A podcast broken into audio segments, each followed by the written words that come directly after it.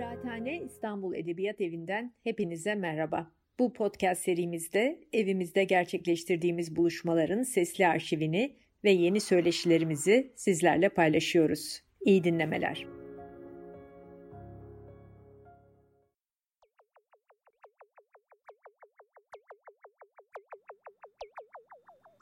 Kıraathane e, Edebiyat Evi'nin düzenlediği Kıraathane Kitap Şenliği'nin e, etkinliklerinden bir tanesindeyiz. Yort e, kitabının son kitaplarından bir tanesi. Duru Derin Çıplak Anwar Brahem müziğinin e, yazarı Orhan Kahyaoğlu ile beraberiz.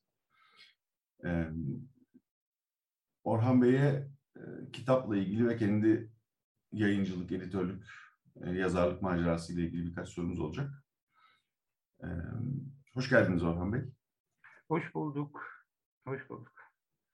Ee, yayın dünyasında türlü çeşit role büründünüz bu süreç yani bütün seneler boyunca işte yayıncılık, editörlük yaptınız, çevirmenlik yaptınız, e, şiir kitaplarınız yayınlandı. Özellikle de cazdan popa her tür müzik üzerine e, yazdığınız yazılar müzik kitaplarınızda derlendi. Bu e, macera nasıl başladı? Sizi özellikle müzik yazarlığına teşvik eden süreçte neler oldu? E, kitaplarınızdan biraz bahsetmek ister misiniz bize? Valla şöyle diyeyim, e, müzikle olan tanışma aslında ben sadece dinleyiciydim. Bir Hı. öğrenciydim işte üniversitede ama sıkı bir dinleyiciydim. Yani 70'lerden beri rock merkezli böyle jazz rock, rock fusion türü böyle caz meraklısı plak biriktiren falan biriydim. Ondan sonra rastlantı olarak bir Pink Floyd bir arkadaşım yoluyla e, bir Pink Floyd kitabı önerisi geldi. Beraber yapalım bu işi diye. E, Sinan diye bir e, liseden arkadaşım.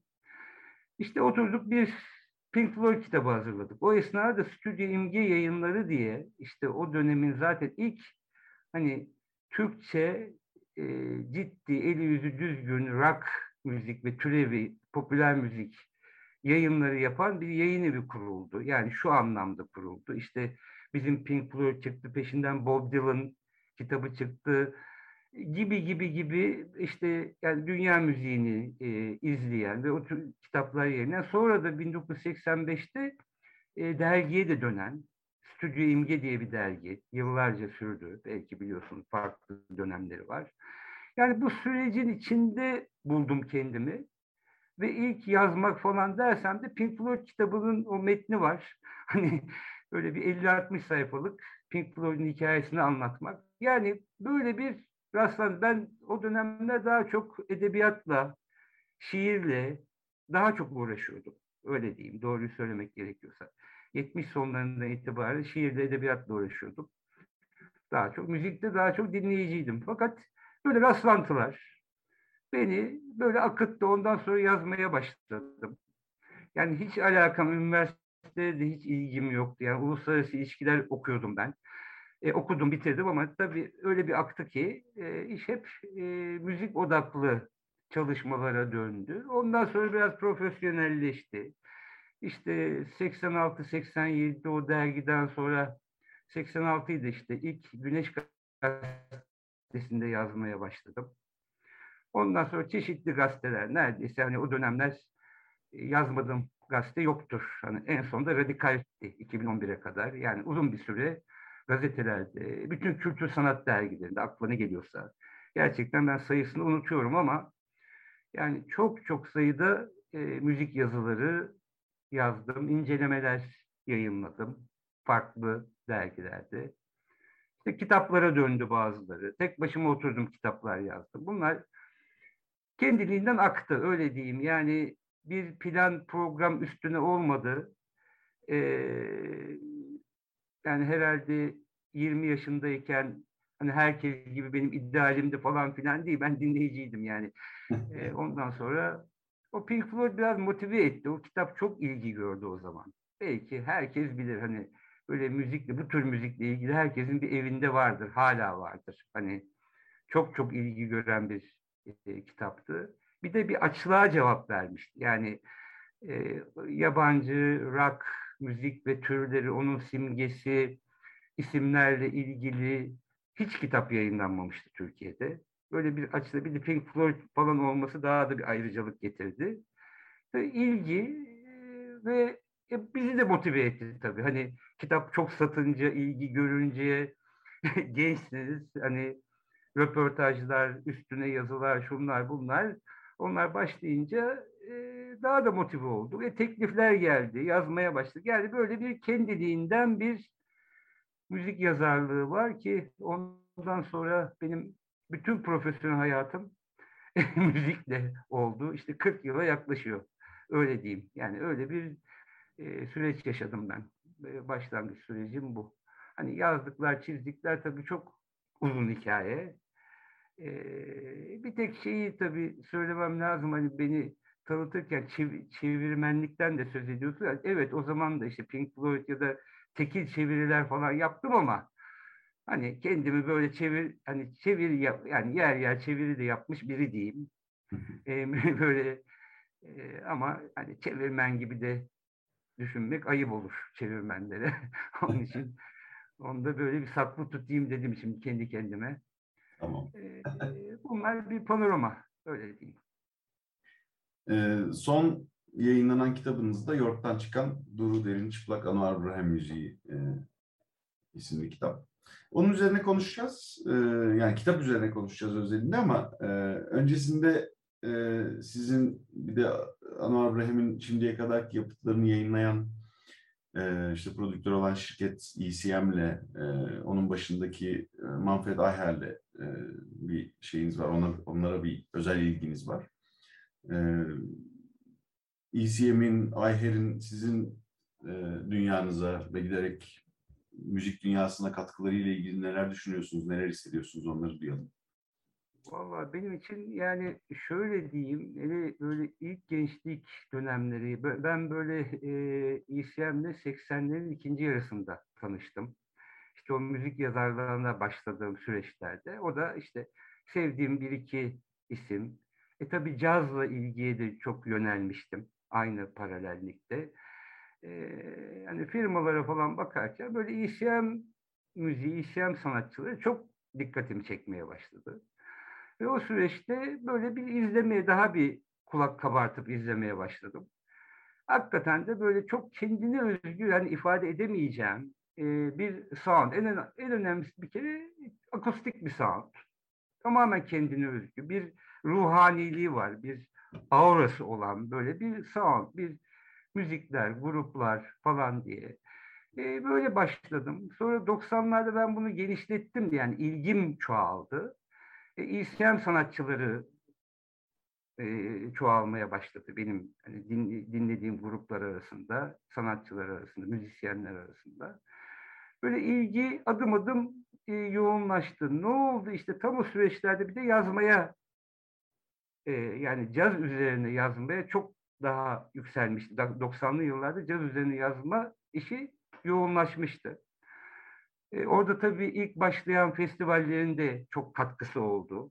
Bu festivallerde işte 91 ve 94 diyorum işte Akbank Caz 1991 e, şey e, vakfın Kültür Sanat Vakfı'nın e, 94'te başlayan caz festivali ki bu Kültür Sanat Vakfı daha 80'lerde e, önemli caz sanatçılarını getirmeye başlamıştı. Hatta onların arasında da örneğin Jan Garbarek gibi e, ECM sanatçıları vardı.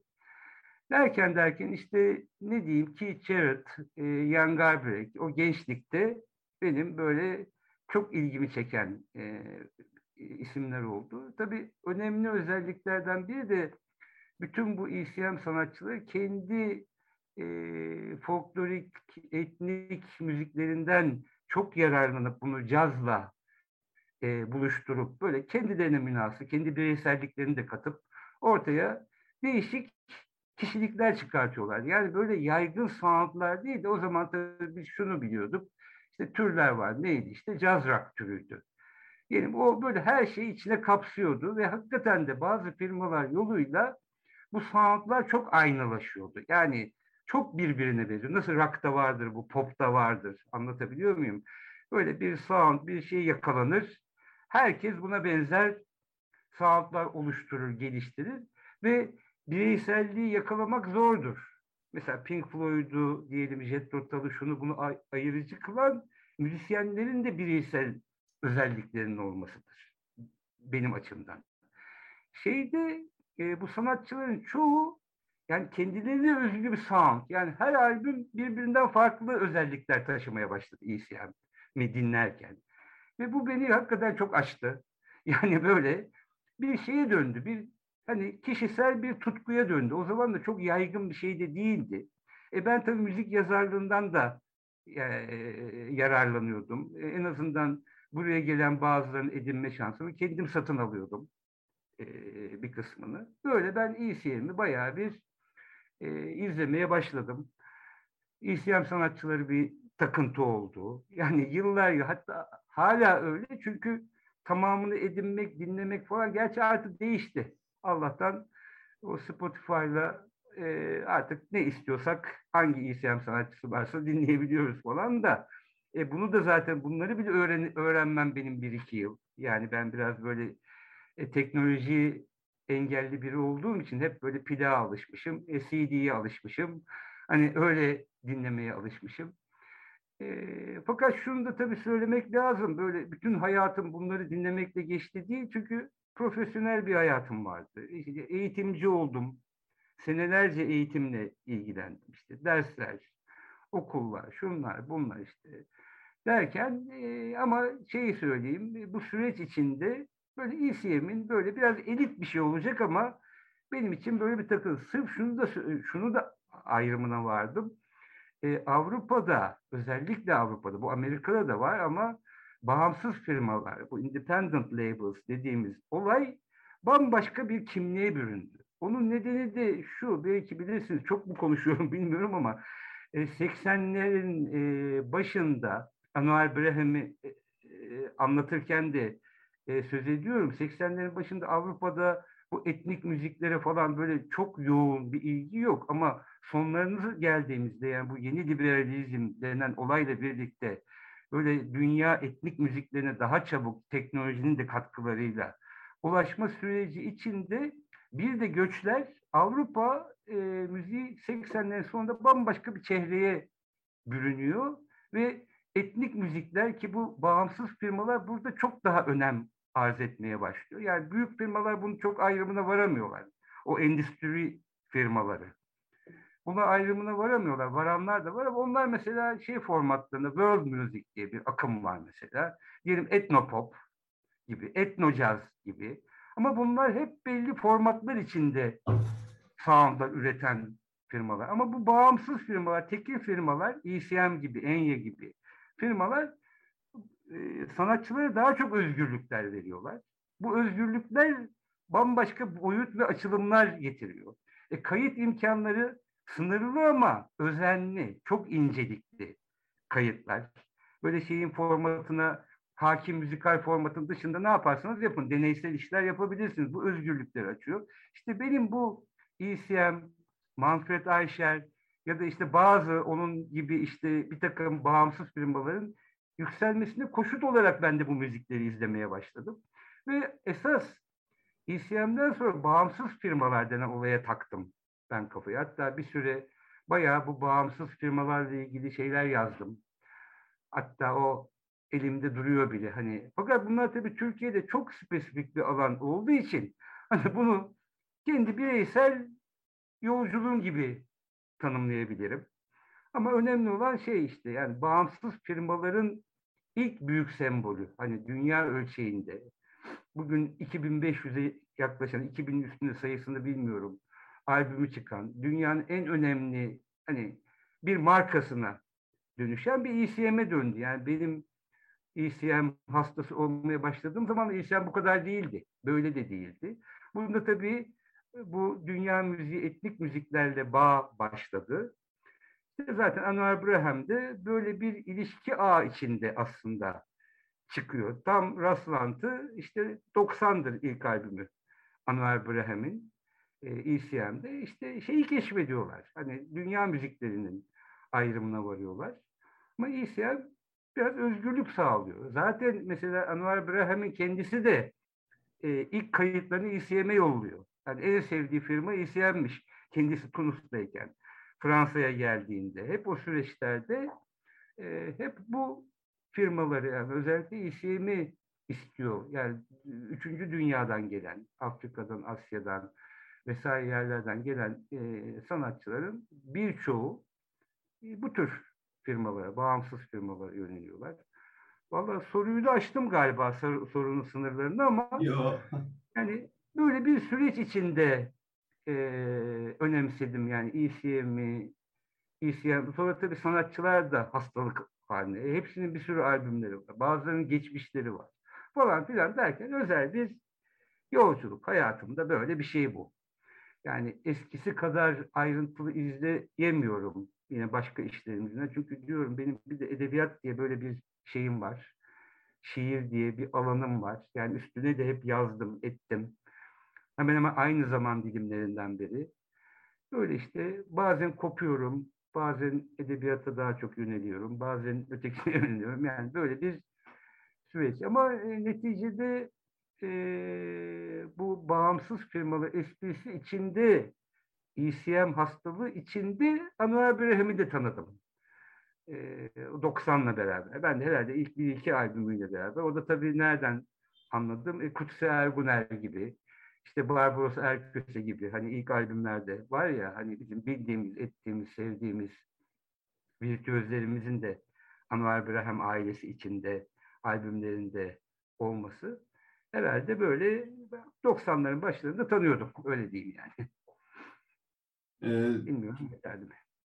Elbette. Ee, Duru Derin Çıplak'ta e, bütün Brahim albümlerini tek tek ele alıyorsunuz. E, detaylı, incelikli bir şekilde eleştirel bir gözle ama aynı zamanda e, onun müziğinden duygulandığınızın e, çok açık bir şekilde belirdiği bir müşfik de bir gözle e, albümlere de bakıyorsunuz. Anwar Rahim'in e, özgeçmişine de bakıyorsunuz. Onun ülkesindeki müzik alemine, evet. sonra e, dönüp e, yerleştiği Fransa'daki müzik alemine, biraz önce bahsettiğiniz işte bu dünya müziği e, ve bağımsız firmaların bundaki etkisi üzerine de e, yazıyorsunuz uzun uzun ve detaylı bir şekilde.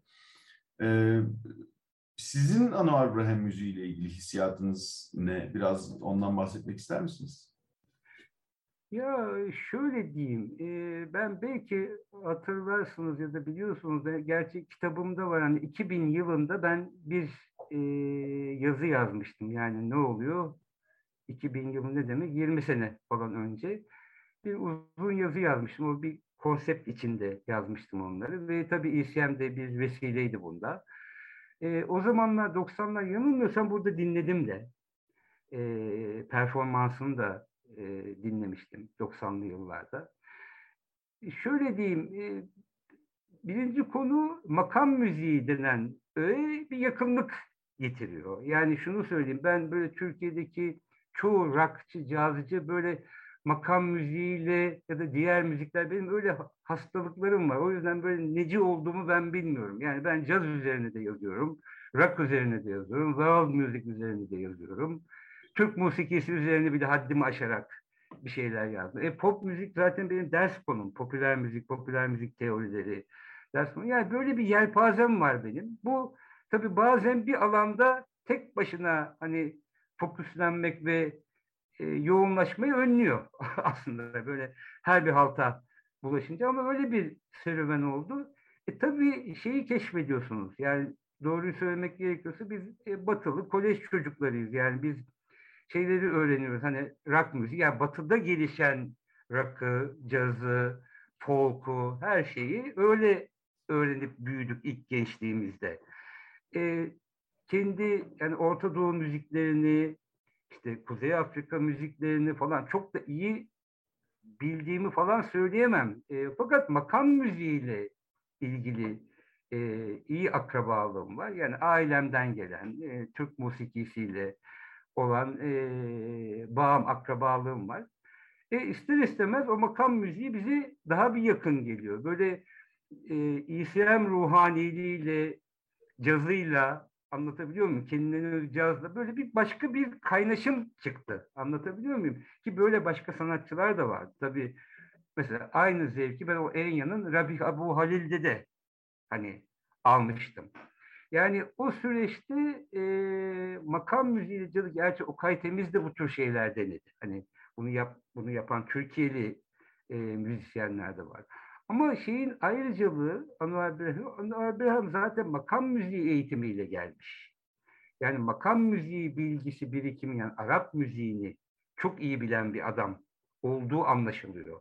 Çünkü e, anlaşılmasının nedeni şu, e, kendi tezi, mantığı e, Anwar Braham'in yani ben diyor bu world music olsun, etno müzik olsun hani bunları eklemlenmek istiyorum. Bayağı bununla ilgili bayağı bir mücadele veriyor. Yani ben müziğimi, enstrümanımı, udumu hani zedelemeden bu müziği nasıl yaparım mı deniyorsun ya. Ha burada nedenli başarılı oluyor pek bilemem. Şimdi şefkatli falan diyorsunuz. Mesela bazı albümlerinde, bazı kompozisyonlarında o bahsettiğim dönemin sound'una, böyle world music, world jazz sound'una yakınlaştı, bayağı yakınlaştı şeyler de oluyor yani. Hani böyle hani böyle pure pak bir Anwar Braham ben hiçbir zaman demiyorum. Ama hakikaten bambaşka bir deneyim. E kendi en azından bunu kafasında mesele olarak yapmış bir adam. E müziğine bunu yansıtabiliyor. Ve hakikaten de kendi e, Orta Doğu müzik birikimi hatta bu şeye kadar uzanan hani Orta Doğu diyoruz ama bu hani makam müziği e, Orta Asya'ya kadar uzanan makam müziği kültürleri üzerine araştırmalar yapan araştırmacı bir adam. Yani bu müzikleri izlemiş, dinlemiş, araştırmış ki başka türlü yapılamaz bunlar yani. Bu böyle albümler çıkamaz. E bir de en önemli mesele e, Fransa'ya gittikten sonra o Batı kültürü, Akdeniz kültürü, Akdeniz'in o çok kültürlü tablosunu çok iyi değerlendiriyor. Yani Arap müziği, yani e, ne diyeyim şimdi işte e, Suriye'nin olduğu yerlere kadar uzanan Arabistan, işte İsrail, o coğrafya içindeki e, müzikler, e, kendi kuzey, hani Fas, Arap müzikler, bütün o Arap müzik geleneğini yani kendi ona içinde tabii ve udu yoluyla, yani enstrümanın özgünlüğü yoluyla şey yapmış, e, öğrenmiş, becermiş. Şimdi bu bu düzlemde e, Anwar Braham'a hakim olmak kolay değil. Yani Enver Braham müziğine. Ama bunun ben daha çok cazlı olan kesişme noktaları nedir? Ya da Batı müziği, klasik Batı müziği geleneğiyle de köprüler kurdu. Akdeniz müziği, Akdeniz lirizmiyle köprüler kurdu. Böyle kendine özgü kaynaşımlar, soundlar çıkartan bir kişi. Bunlara çok etkilenmeye başlamıştım. Gerçekten Anwar Braham çok etkilendiğim bir şeydi. Hani ama ben böyle devamlı Anwar Braham'ı dinledim. Değil. Ee, böyle bir süreç içinde yani Anwar Braham böyle bir yakınlık kurdum, kurmuştum o zamanlar. Öyle diyeyim yani. İlk bu İSM'li yoğun ve ondan sonra da izledim. izledim. Bazen yazılar yazdım, izledim. Bazen daha uzaktan izledim ama yani bir İSM sanatçısı olarak da izledim ve çok yakınlık buldum. Ve bunda tabii Türkiye'li müzisyenlerle çalmasının yani Barbaros Erköse gibi bir virtüözle çalmasının hani çok ilginç bir payı var. Çünkü hakikaten o, o da bir tür roman müziği. E, Türkiye'deki o roman müzikleriyle de bir buluşma var. Yani kültürler arası bir köprü, bir bağ kuruyor bu müzik. Ciddi bir bağ kuruyor. Yani Akdeniz lirizmi, Akdeniz müziği. Şey, ya bırakın e, İSM'in içine girince ister istemez İskandinav müziğinin bayağı bir İskandinav cazın etkileri. Çünkü her albüm başka bir kimlik, kişilik anlamına geliyor. Anlatabiliyor muyum? Böyle bir şeyi fokuslendirilecek bir müzik değil Anwar Brahim'in müziği. Ama çok zengin, çeşitli. Ben böyle müzikleri de daha çok seviyorum. Öyle değil. Ee, bilmiyorum başka neler söylenebilir. belki bundan sonraki işlerinizle ilgili bir şey konuşabiliriz. Ee, ben Duru Derinçıplak'ın yazım sürecinde e, sizinle yazılmasını önerdiğim süreçte e, sizinle konuşurken evet, evet. biliyorum. Siz bir başka kitabın yazım sürecine mola verdiğiniz bir dönemde Duru Derinçıplak'ı kaleme almaya başladınız. Evet. Ee, şimdi o kitapta durum nedir? O, o kitap ne üzerine? Ee, tezgahta başka neler var? Ee, gelecekteki projeleriniz neler? Onlarla ilgili konuşmak ister misiniz?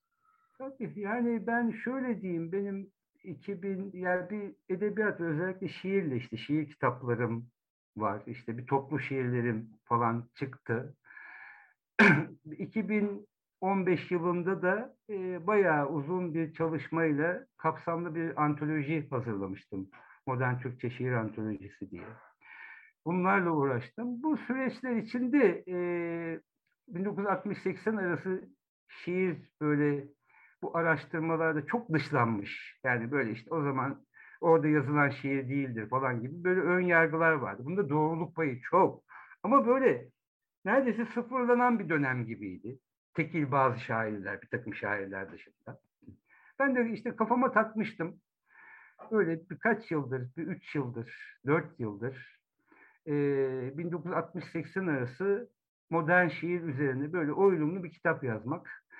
Onunla uğraşıyordum ben. E, o, o da tabii şunu gerektiriyordu. Ben e, tabii Bilge ile eşimle kütüphaneye gidip böyle uzun e, dergi taramaları, arşiv taramaları. Çünkü bazı yazı o dönemin şiir halet ruhiyesini ben de bir dergici olduğum için hani dergiler üzerinden e, incelemeyi e, yeğliyordum. Ve hakikaten de böyle başladım. İşte ilk yarısını yazmıştım da bitmişti.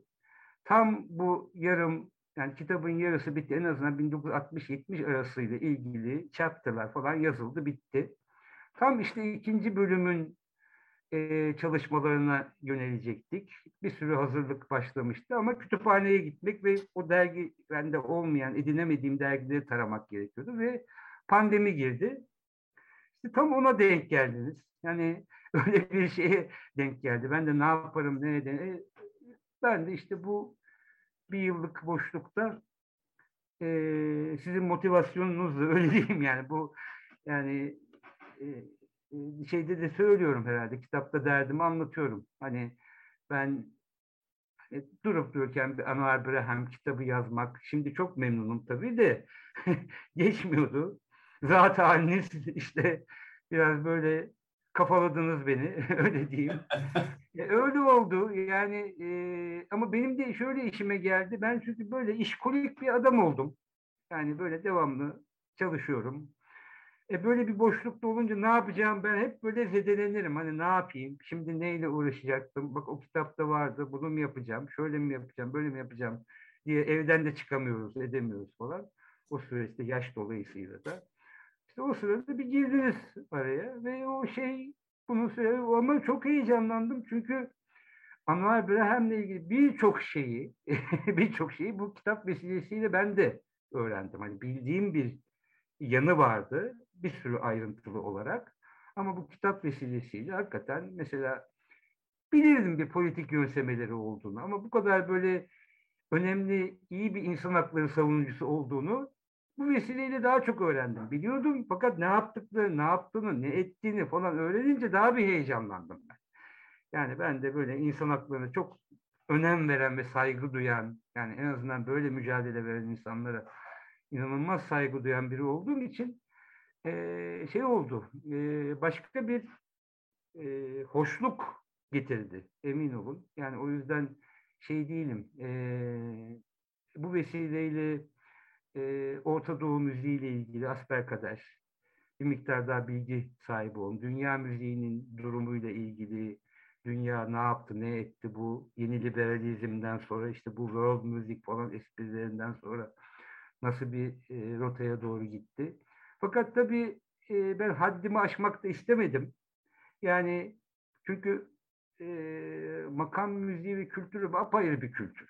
Apayrı bir şey. Yani ben böyle haddime ben kendi işte daha böyle çok eleştirmen yanımı öne çıkarak bir şey yapmaya çalıştım. Tabii bu arada Braham'in de ne yaptı, ne etti, müziğe bakışı, vizyonu, birikim süreci bunları araştırdım ve bu da çok ilginç tabii. Yani mesela Tunus'u daha bir tanıdım. Yani Tunus, o Tunus devrimi, e, o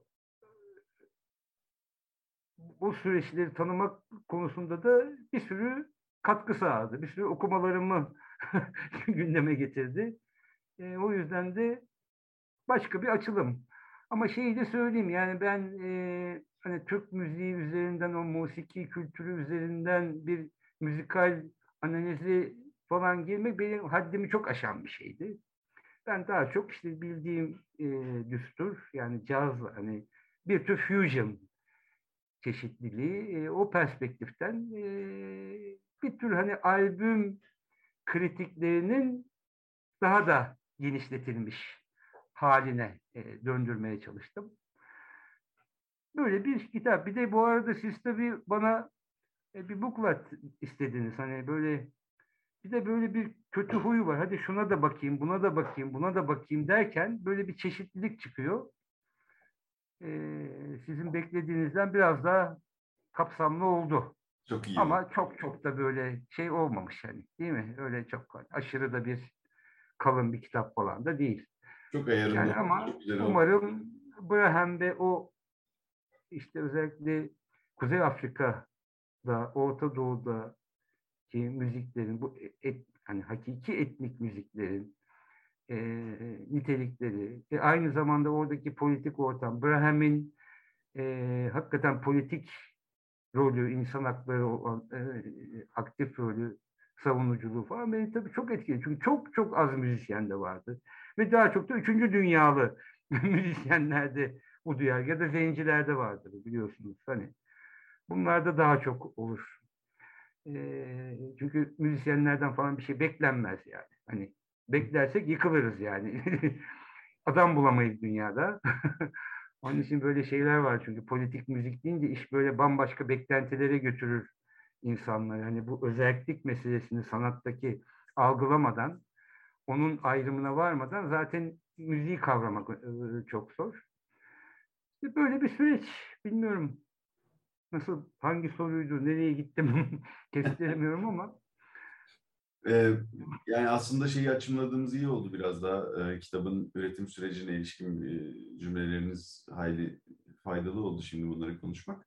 Belki şeye dönebiliriz. Ee, hani tezgahta yarım kalmış olan 60-80 e, kuşağı şairleriyle ilgili olan kitap ne halde, e, nasıl devam ediyor çalışmalarınız, bundan sonraki planlarınız ne? Belki biraz ondan bahsedin. Evet, yani ben şöyle diyeyim, e, o kitap vallahi e, şöyle diyeyim 1960-70 arası zaten hiçbir incelemeyi o dönemin politik ortamına bakmadan, o atmosferi incelemeden e, değerlendirmek zor.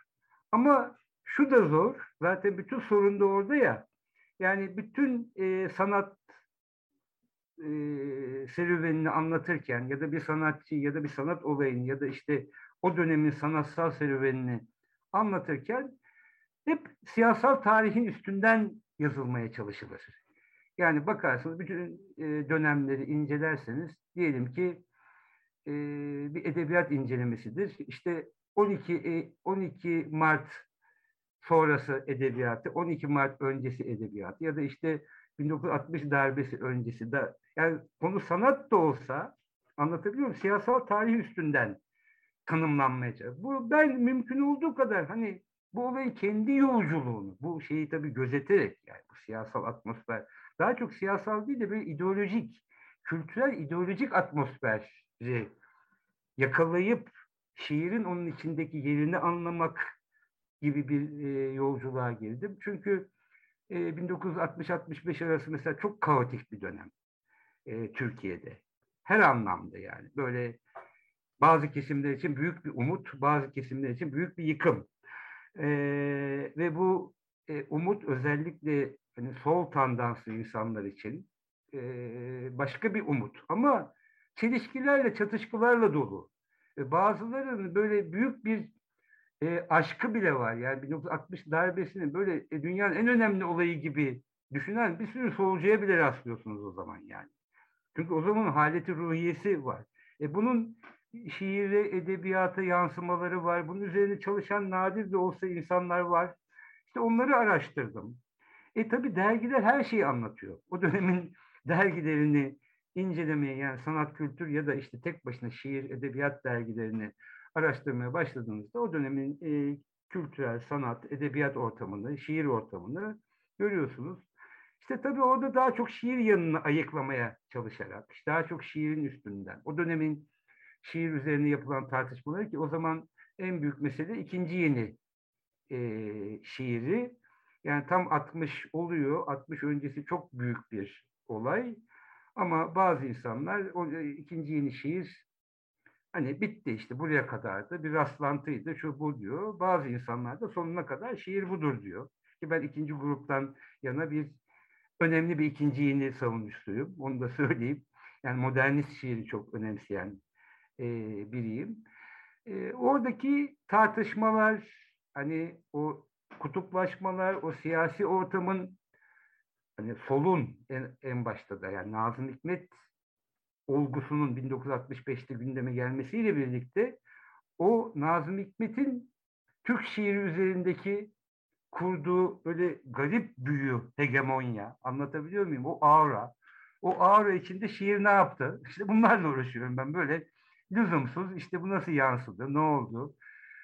E, toplumcu gerçekçiler ne yaptı? İkinci yeniciler ne yaptı? Ne tür tartışmalar oldu? Yani bu zemini ben bir, bir tür edebiyat tarihi gibi böyle çok yazılmamış bir şey bunlar.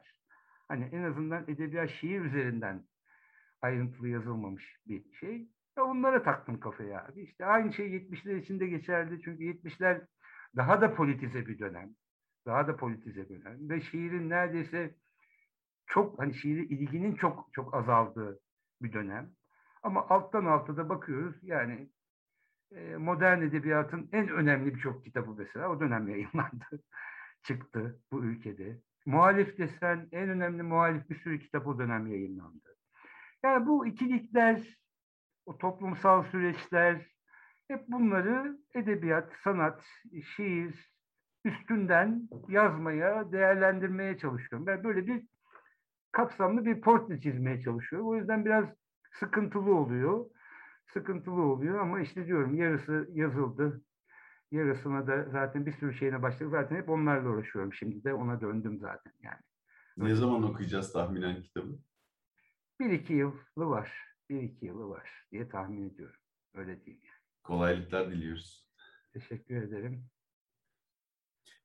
Benim başka e, aklıma gelen bir şey yok. Kapatırken eklemek istediğiniz bir şey varsa e, onları alalım. Yok. Benim e, özel ekleyeceğim e, bir şey yok. Vallahi herkes Eno Abraham dinlesin derim yani. Yani kitabı tabii ben önermeyeyim kendi kitabımı da.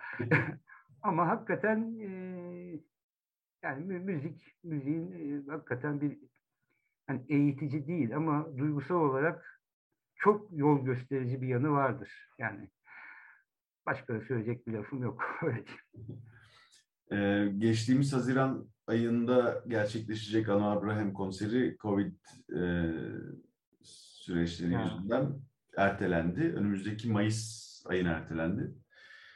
Ee, biz sizinle beraber orada olacağız konser salonunda. İnşallah. Ee, onları, İnşallah.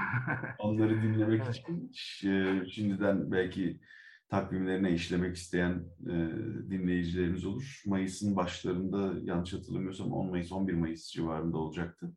Evet. E, Bir Ano Abraham konseri olacak. Eşsiz bir deneyim. Ben daha önce iki kez canlı dinledim İstanbul'da. E, Üçüncüyü de heyecanla bekliyorum kendi adıma. E, Çok teşekkürler. Hem Duru ederim. metni için çok teşekkürler. Hem bu söyleşi için teşekkürler. Kıraathane Kitap Şenliği hem Yort'un etkinlikleriyle hem de katılımcı onlarca başka bağımsız yayın evinin e, buna benzer etkinlikleriyle devam ediyor. Kıraathanenin YouTube sayfasından, e, web sayfasından etkinlikleri takip edebilirsiniz. E, tekrar tekrar teşekkürler. Rica ederim. İyi günler. Hoşçakalın.